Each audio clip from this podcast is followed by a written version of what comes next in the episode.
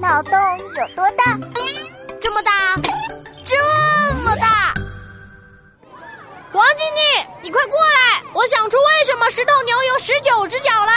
来了来了，你说为什么？我昨晚啊和爸爸一起看《动物世界》，发现犀牛只有一只脚，所以答案是十头牛中有一头牛是犀牛。啊，又被你蒙对了。不是蒙，是因为我热爱动物啊。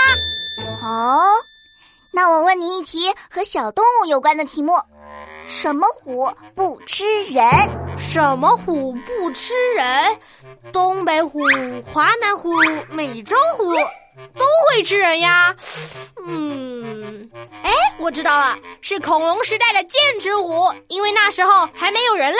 哎呀，你想太多了，剑齿虎早就灭绝了。答案是现有的一种动物。呃，我想想啊，什么虎？什么虎？呃，是什么虎？哦，对了，答案是壁虎。壁虎小小的，不吃人，只吃蚊虫。答对了，就是壁虎。不错嘛，那再来一题。家有家规，国有国规，动物园里有什么规啊？这一题我用脚趾头都能答出来，答案就是和你一样可爱的小动物乌龟。闹闹，你说我坏话，我要报告老师。哎呀，同桌，对不起啦，敬个礼，转个身，放个什么？送给你。李闹。你等着，老师！哎哎，同学们，我又闯祸了。